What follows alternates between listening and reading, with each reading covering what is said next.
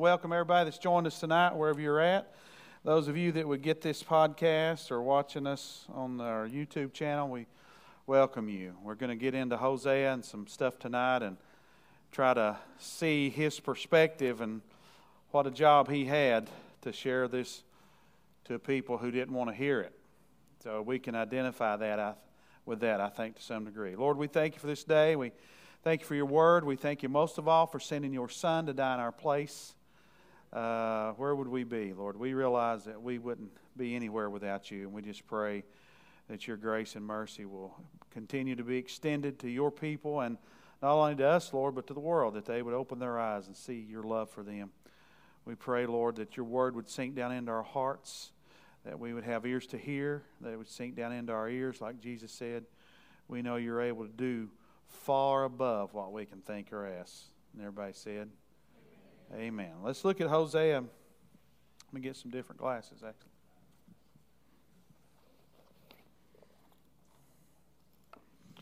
Hosea chapter 9.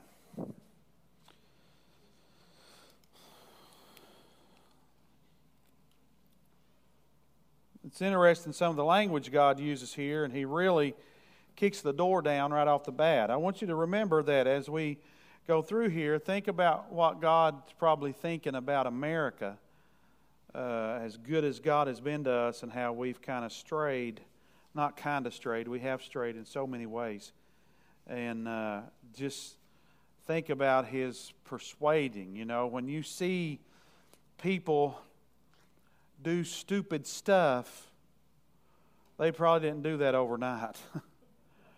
the Holy Spirit's probably been trying to talk to them and convince them and, you know, work with them. And uh, that's why there won't be any pleas of insanity when anybody stands before the Lord because the Lord's going to say, I know you. I was the one talking to you for 20 years and you kept putting me off. So there's not going to be any pleas uh, for insanity on Judgment Day. So in chapter 9, he says, Do not, re- do not rejoice, O Israel, with joy like other peoples. I mean, that's shut the party down, didn't it? For you have played the harlot. So God knows what a harlot is, right? Nothing that's going on in the world's hidden from God. It's shameful. I mean, Paul, in one of his writings, said, you know, there's things going on we can't even talk about. I think it's Jeremiah when the Lord said, You guys done things that I've not even thought about. That's a pretty big statement coming from God, isn't it? And he says, For you have played the harlot against your God, you have made love for hire on every threshing floor. Now, so God compares harlotry. Uh, like Israel does him with seeking other forms of refuge or help or whatever. Instead of trusting in him, they're looking to other things. And of course, there was plenty of sexual immorality in Israel as well, but there's a twofold meaning here. God's really stressing to them that they're being a harlot on him. They're going to foreign gods and acting like these foreign gods are sustaining them and and acting like that that's their help and their hope and their sacrifice. They wind up sacrificing their cheer, children to false gods and all this kind of crazy stuff. So God's comparing harlotry, uh, sexual immorality, he's comparing that to, uh, to their relationship and how he's being treated. And, and like I said, there's plenty of sexual immorality going on in Israel as well. Uh, but there's a, a, spiritual meaning. He said, you've, you've made love for hire on every threshing floor. The threshing floor and the winepress shall not feed them, and the new wine shall fail in her. So he's, he's setting them up. They've gone too far. They're getting ready to be judged. And then uh, the southern kingdom, as I said before, is going to be judged a couple hundred years later. They kind of were lagging behind with this. And that's what you've seen with America. You know, we came out of. Um, Christian heritage even across the pond. Uh, but over time, they shifted. Uh, you know, uh, Europe has gotten a lot crazier before we did, but we're, we're, we're lagged a little bit behind. But now, that's kind of what's happening here with the northern kingdom, the southern kingdom. And the new wine shall fail in her. They shall not dwell in the Lord's land, but Ephraim shall return to Egypt. In other words, they're going to go right back into bondage. That's if time lasts, if the rapture don't happen this week or next year or whenever God's plan is for that, if the rapture don't happen sooner than later, uh, that's what will happen to America. Do you know our people left bondage? They left being tied down, le- losing their religious, what we would call religious liberties. Come to a new land so they could in part worship God freely. And so that's what Israel, right? That was their whole ploy when they came out of Egypt. Moses kept saying to Pharaoh, We need to leave here and worship the Lord. We need to get out of all this paganism, go out there and worship our God, the only true and living God. And then God shows them who's boss before he leaves in such a way that the Bible says many of the Egyptians believed. They believed that God was Jehovah, that Jehovah was God. And they gave the Israelites money, silver, gold, and everything on the way out. They, they blessed them on the way out. So many of the Egyptians did believe, just the people in charge didn't believe. What's that sound like? Sounds like this country. When's the last time you've heard well, it's very rare for us to hear a leader, a political leader, talk about God at all. Very, very rare. Uh, occasionally that happens. And then he says, uh, They shall not offer wine offerings to the Lord. Uh, let me back up. He says, They shall not dwell in the Lord's land. Ephraim shall return to Egypt. They shall eat unclean things in Assyria. They shall not offer wine offerings to the Lord, nor shall their sacrifices be pleasing to him. They're going to be moved out. They're going to go back into bondage. They're going to be in trouble. They're serving false gods. Nothing's basically he's saying nothing's going to work out. Now imagine if you're the preacher, you're coming on the scene, or the prophet. If you're the prophet, you come on the scene and you have nothing good to say. Nothing. Nothing where anybody says, you know what? We like you. You remember, uh, was it Ahab said uh, all the prophets were telling him what he wanted to hear? All of them. We're talking probably hundreds of them. We're all saying the same thing. Yeah, that's right. That, this is why the majority is normally not going the right way.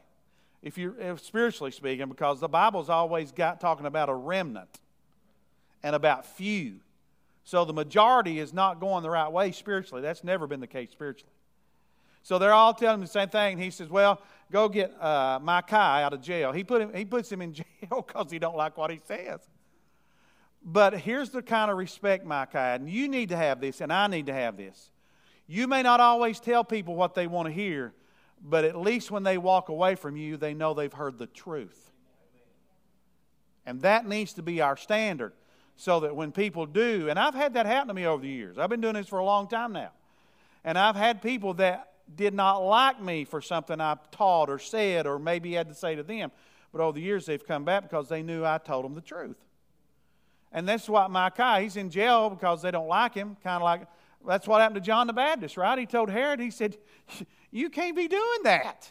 Next thing you know, sticks him in jail. And so Micah comes up, and Micah, I love the Bible because it's like how we would be. You know, Micah comes up and just kind of jokes with him a little sarcastic. Said, Yeah, go on up, you'll be fine. and Ahab knew, even his own spirit was telling him it wasn't right, right? He said, Tell me the truth. And so he said, If you go up, you're going to die. I put that, I short, that was shorthand version. And so he, he, you know, so here's us now. Ahab thinks he's going to outsmart God. God gave him a word, said, If you go to battle, you'll die. So Ahab says, Jehoshaphat, you dress like the king. I'm just going to dress like a regular dude in the army. And you know what the Bible says? A stray arrow found a kink in his armor and killed him. You know why? You can't hide from God. God done told him not go, right? And he went anyway. So imagine being in a situation like Hosea. We're all there. Hold your spot. Let me show you something with you. Let's go to Ezekiel chapter 3 and hear, hear what the Lord says to us. Ezekiel chapter 3. Now, Ezekiel was the end of the road, right? Isaiah and Jeremiah pleaded with the people of God to return, Israel to return. And they kept saying, if, you'll, if you'll come back, the Lord will stop all of his judgment. But in Ezekiel chapter 3, let's look at verse 16. Ezekiel chapter 3, verse 16. This is very strong language to us, all of us who live for God and name the name of righteousness. He says, Now it came to pass, verse 16 of chapter 3 of Ezekiel, now it came to pass at the end of the seven days that the word of the Lord came to me, saying, Son of man, I have made you a watchman for the house of Israel. So all of us have some level of watchmanship. It's made up a new word. Watchmanship.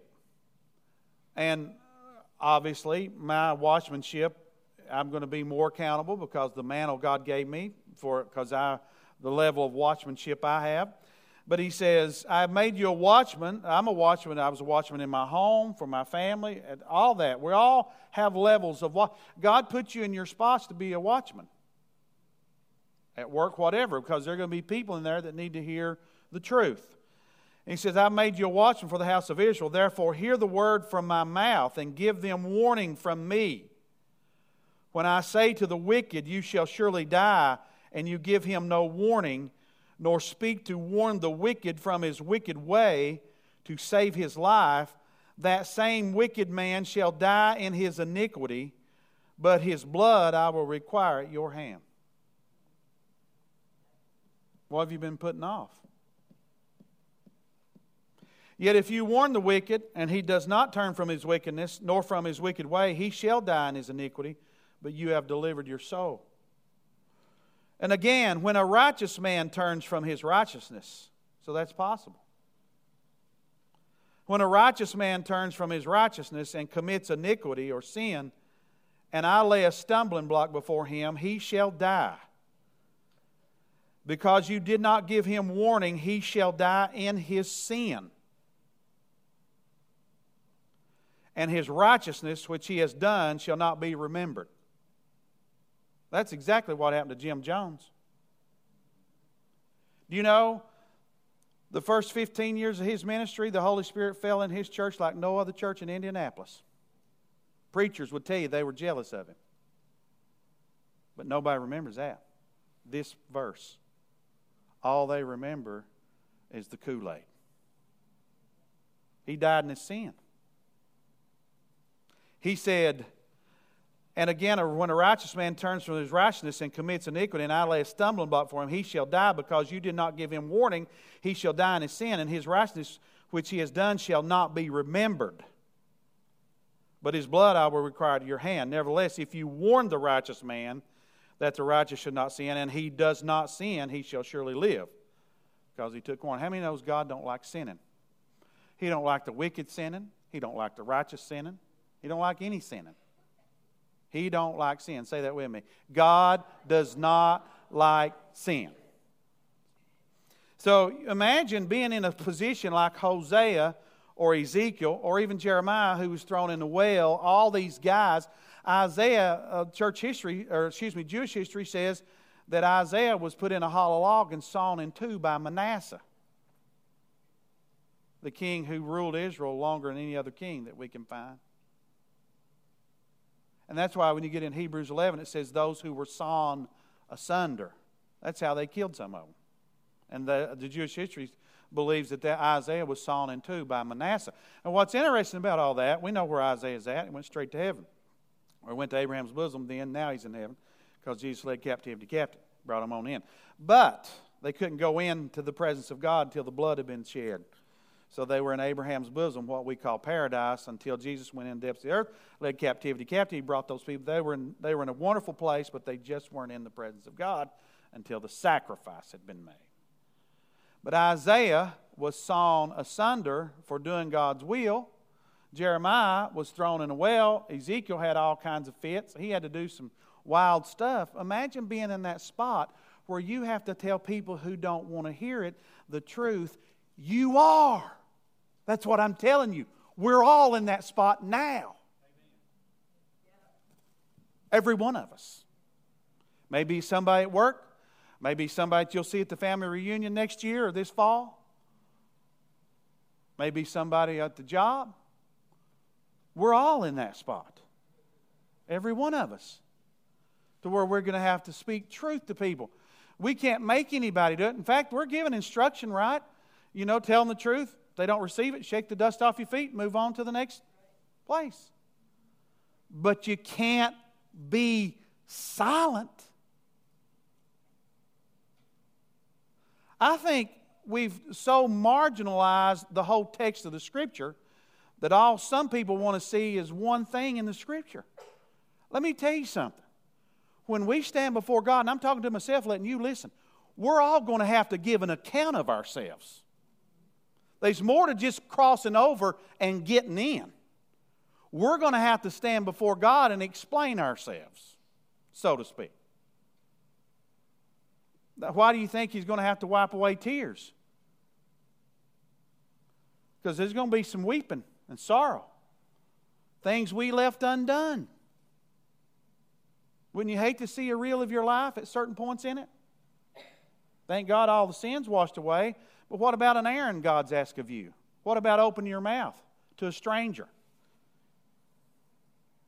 How do strangers become friends? By us showing ourselves friendly. You don't have friends. If you don't have friends, it's not because everybody else ain't getting the job done. It's because of you.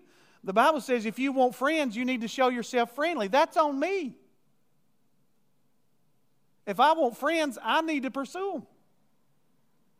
And if you want to witness and love people, there's people all around us all the time. I'm constantly looking for an opportunity at a car lot and Walmart because I'm convinced, and this is how I live my life, I'm convinced the hourglass is about out. So we're all like Ezekiel. We know people that are playing church. There are people who play church their whole lives. Preachers, there are preachers that ain't saved. There are people in the choir, been singing for 30 years. I've heard testimonies somebody get saved, been in the choir for 30 years. Finally, conviction overtook them. So God said to Ezekiel, He said, You're a watchman. And we're all a watchman to some degree. Whatever God's put in our way. But Hosea is a watchman. He's trying to hand this same stuff off. He says, They shall not offer wine and offerings. I'm back in Hosea. they shall not, shall not come to the house of the Lord. In verse 5, he says, What will you do in the appointed day and in the day of the feast of the Lord? For indeed, verse 6 says, For indeed they are gone because of destruction. Egypt shall gather them up, Memphis shall bury them, nettles shall possess their valuables of silver, thorns shall be in their tents. In other words, there's not going to be anything left that you adore. And you're going to lose your life as well. And it's going to cost the next generation. That's what he's getting ready to tell us. You know why God hates murder and abortion and suicide so much? Because not only does it destroy a life, but it destroys the offspring coming up. Think about that. When Cain slew Abel, he slew every offspring he'd ever have. God hates it in any form. And he said, he says, the days of punishment have come. This would be hard, right? I mean, if you're Hosea, I feel like I'm preaching to America and you all and I, we're part of America, but I feel like I'm preaching to America just a little bit before this. I feel like my timing with sharing this is just a little bit before where Hosea is at. I think we're almost there. We're, we're almost there. I think God's still warning our country to turn to some degree I don't think it's going to keep us from suffering some of his discipline and punishment, but I think it will benefit us, the ones who will really turn, people who've, what's this whole season about, Teshuvah, returning to the Lord. For indeed they are gone because of destruction. Egypt shall gather them up, men shall bear, they're going to lose it. The days of punishment have come, the days of recompense have come. In other words, God said, I'm coming home to collect because you've walked out on me. Israel knows the prophet is a fool. The spiritual man is insane. Look at a group, look at them like America. we're on the cusp of being in this spot. I don't think we're fully there, but we're on the cusp of it here in this country. What God's saying to Israel through Hosea. That's most everybody. This includes the political leaders of Israel, this includes the temple leaders, the prophets, all of them. Just a very few that were hanging on to God. All of them had went astray. The religious system, the political system, the day-to-day lives, the families, all of them had went astray. And you just had a remnant of people hanging on to what God said, hanging on to the belief that He was who He said He was and that He would do what He said He would do. Just a remnant. And that's who we're a part of now. I've shared this before, but they say, I think they said by 2050, even those who identify as Christians in America will be not the majority any longer. I don't expect we'll be here that long, but there's a day coming before that where there won't be one Christian left. but right now, the last poll I heard several months ago was 13% of Americans are committed Christians, not just by name only. So that means 13,000 out of every 100,000 people. That means 87,000 out of that 100,000 are not.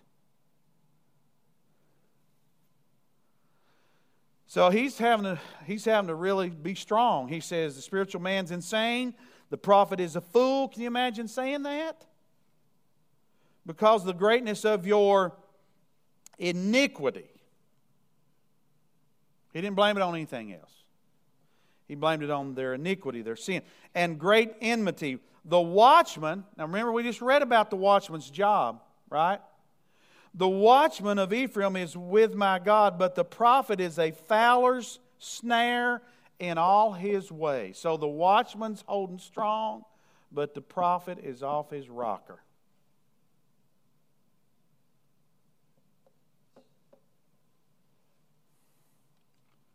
Be careful with a man who calls himself a prophet.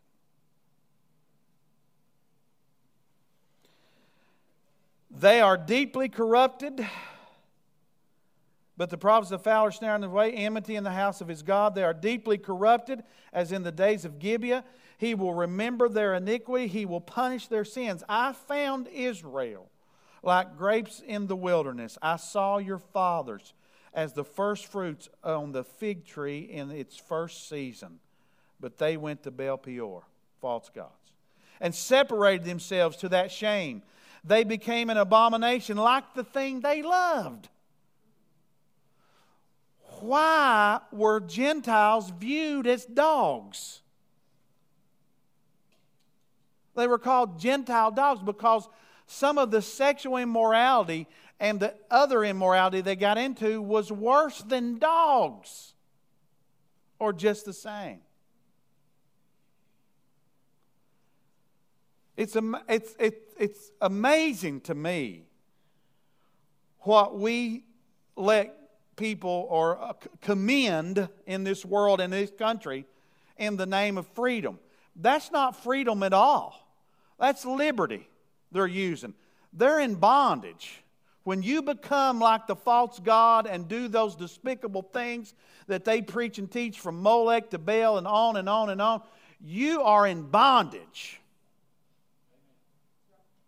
but you don't recognize it because you're blind. Sin blinds us.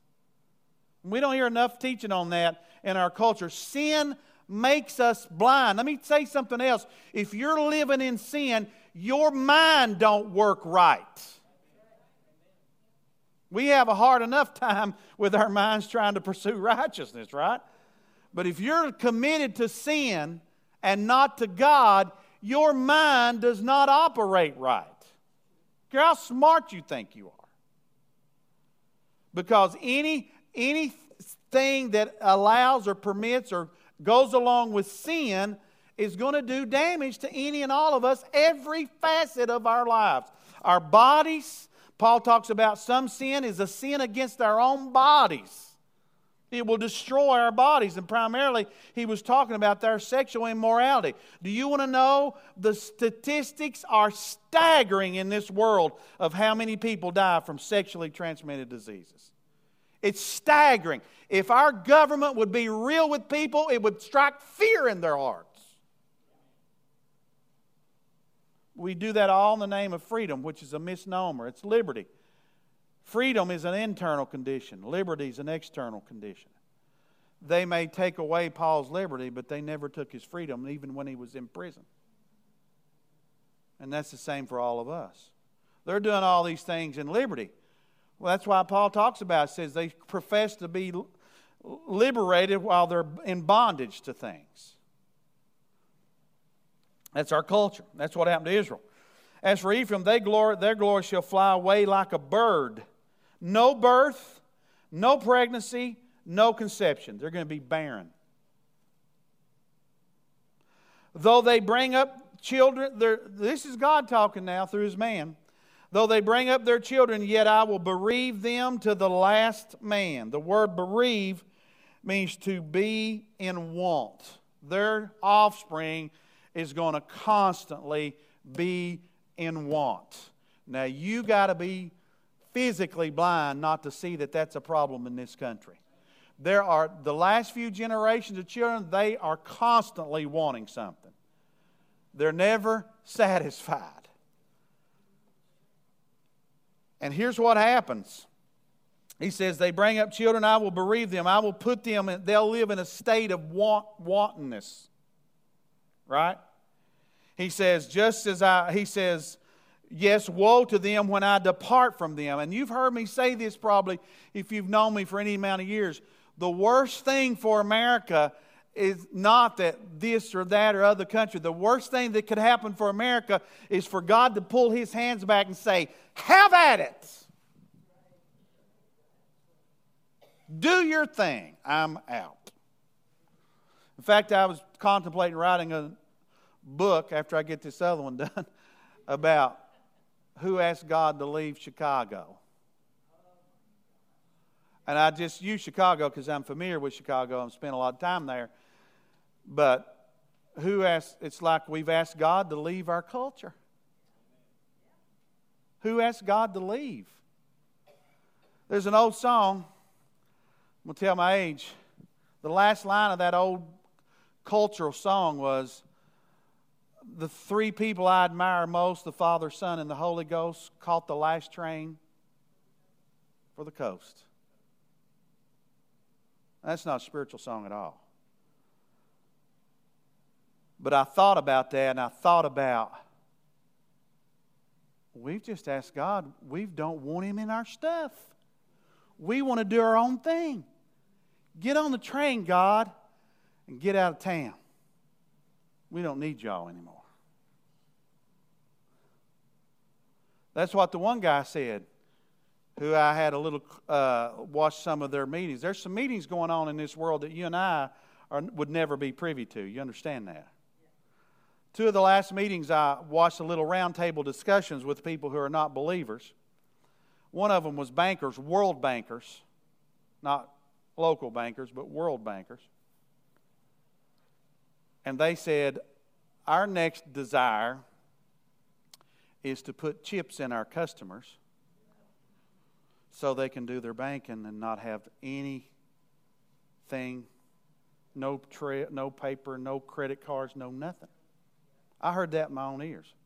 The other thing I heard was a guy who said, We would like to chip humans so we can hack them. So if somebody's acting up, we can reprogram. And he had the audacity to say that we can make a better person than God. That's where we're at. If you've been waiting on the end of time, you need to quit waiting because we're here. We are that terminal generation. And we got the message. And it's not going to be popular, but we got to keep saying it. We got to keep telling people that there's an end to this thing. There's only two places you can wind up. You're either going to wind up in heaven or you're going to wind up in hell. And it's not God's will that any would perish. He's clear about that, but he ain't going to pass up judgment if people refuse him. And that's what's happening to Israel here. And he says, he says, they're all in trouble. Then he says, I, I just as I saw Ephraim like Tyre, planted as in a pleasant place, so Ephraim shall will bring out his children to the murderer. Now, what's happening to this country here with Hosea? They're getting run over. All their stuff's being taken by their enemies and their foreigners. Their children are coming down. They're, they're going astray, and, and God has caused their children to be in a state of being without and always in a state of wantonness. And he says, Ephraim will bring out his children to the murderer. Give them, O Lord, what will you give? Give them a miscarrying womb and dry breast.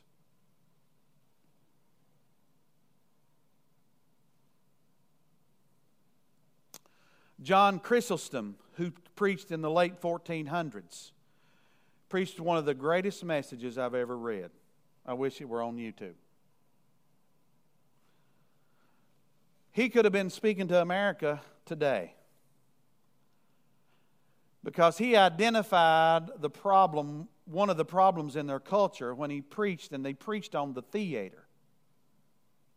And he challenged the men in the church. He said, You men go to the theater and watch a woman on the platform do whatever.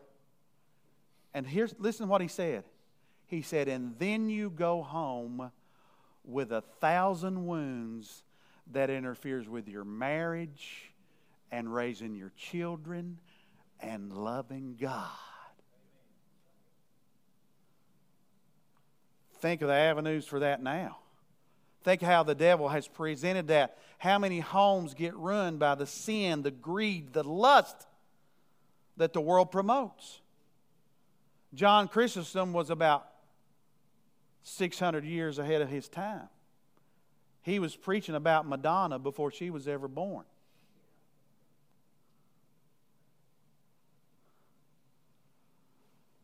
And we call it entertainment. You know what God calls it?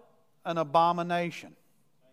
When you got an insane person hanging on a cross, acting like a virgin, and everybody in the world knows they're not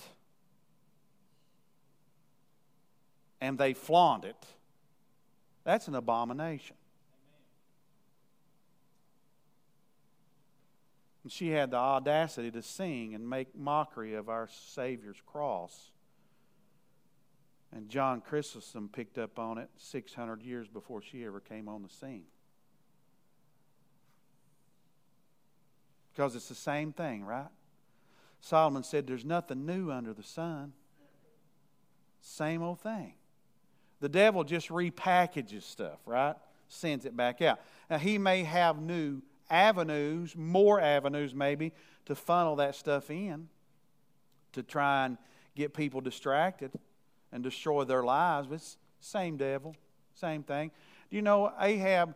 I read some uh, Jewish writings where they said the reason Ahab was mad about Naboth having that vineyard beside of him that he wanted that Jezebel had Naboth lied on, took him outside and had him stoned, and the prophet come by and said, You're going to die. They're going to throw you off this wall, and the dog's going to eat you. And that happened too. But Ahab was on his bed crying and whining because he wanted something that didn't belong to him. Same spirit, right? That's same spirit today.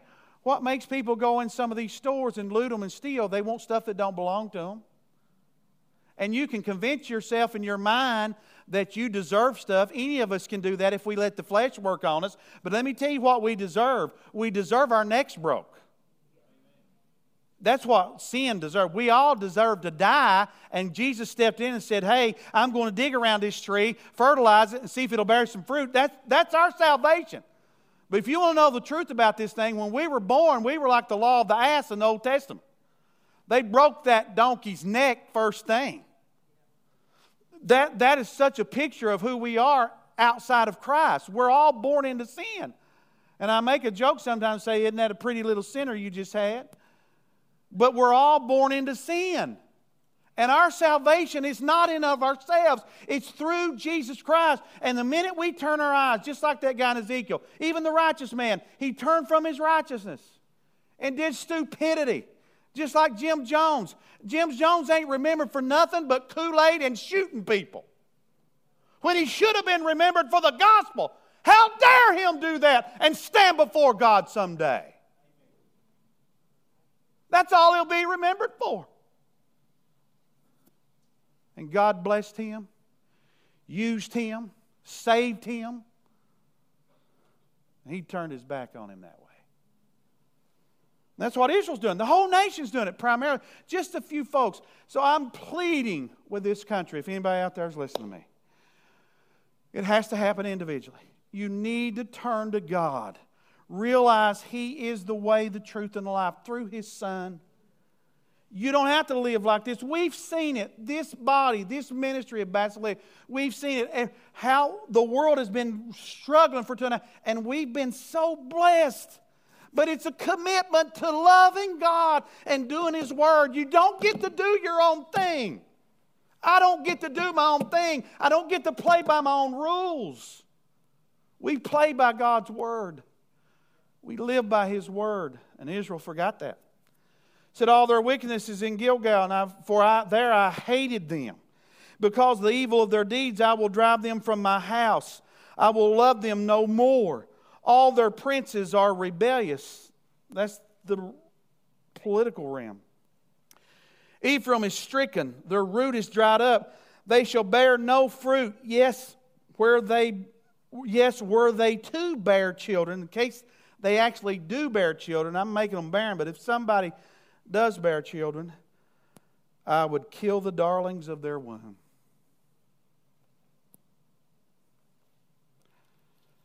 I want to ask you a question. If you sent your, one of your children to die so that everybody could live, and they rejected it and mocked it and killed them, how would you feel?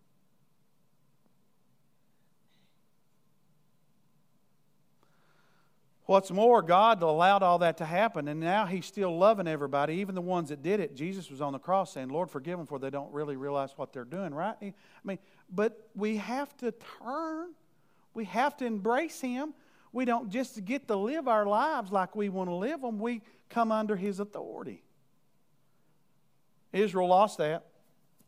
Says, My God will cast them away because they did not what? Obey Him. You know what the best thing you can do as a Christian is? Obey the Lord. You know, even what I am called to do and the man, I, still the best thing I can do is obey God. In fact, Paul said, if I get in this pulpit and don't live by what I teach, I'm a castaway.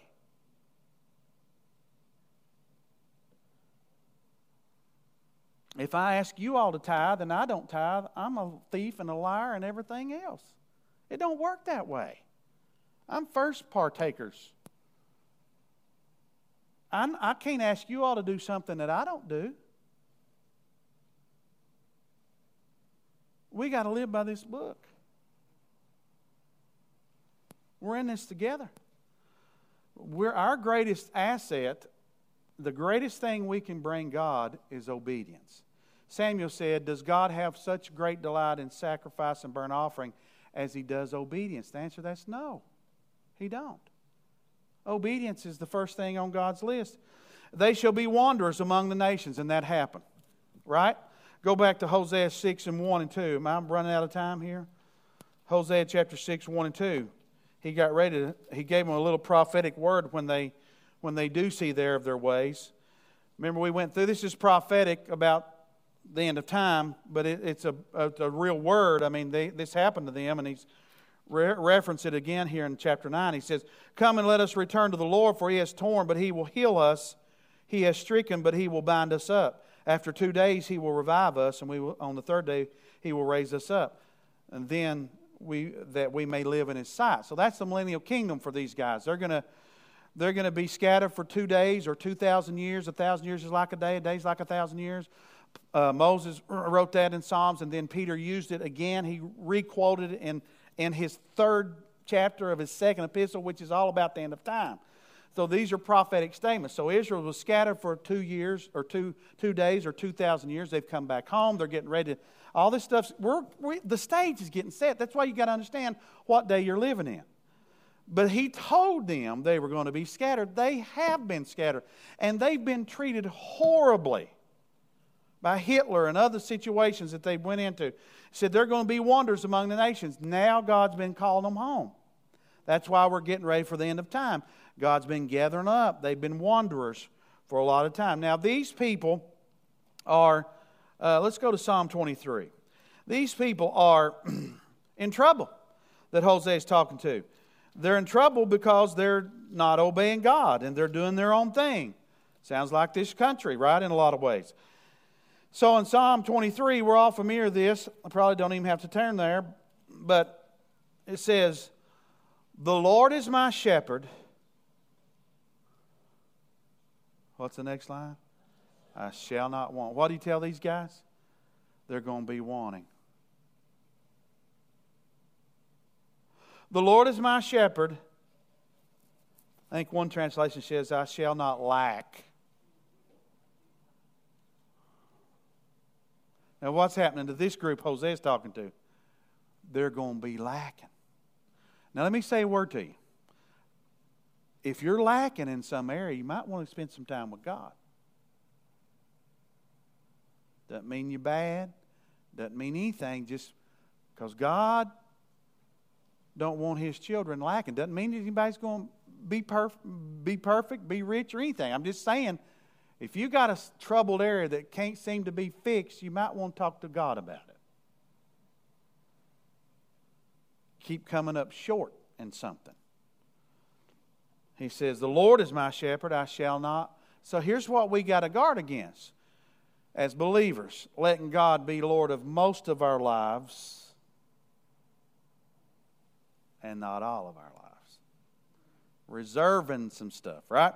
Then he says, The Lord is my shepherd, I shall not want, I shall not lack. He makes me to lie down in green pastures. He leads me beside the still waters. He restores my soul. That soulish man where all the battle's going on. He leads me in paths of righteousness for his namesake. That's God. That's the opposite of what's getting ready to happen to Israel here in Hosea.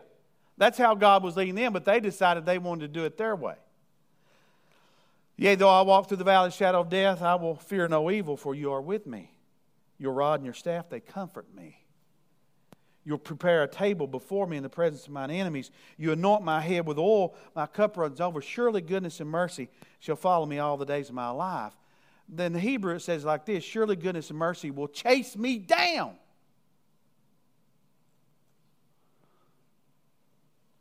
All the days of my life. And I feel that way. I feel like God just runs me down says, Here's you an ice cream, Robbins.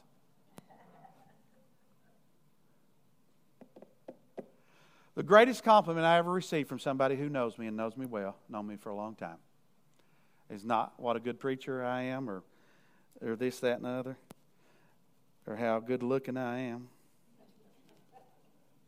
That was way down the list. The greatest compliment I've ever received from somebody who knows me well was this We've watched you getting jams like everybody else, but God always comes through for you. And I testify to that. He does. And now that I'm 56, I realize there's no way I'd be here without the Lord not in any part of my life, not any parts of it.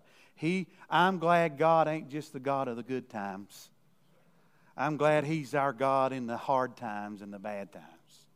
Remember, the McCamey used to saying He's the God of the valley just like He is the God of the mountain. I'm glad He's the God in the valley just like He is in the mountain. He will come through for us. He, he will. He's been around the corner before we get there. He says, Surely goodness and mercy will chase me down all the days of my life, and I will dwell in the house of the Lord forever. One more thing before I close. In Hosea chapter 10, he says, Israel empties his vine. He brings forth fruit for himself according to the multitude of his fruit. He has increased the altars according to the bounty of his land. They have embellished his sacred pillars. Look at the next line. Their heart is divided. And we'll come back to this next week, but I'm going to stay right there on that line for a minute.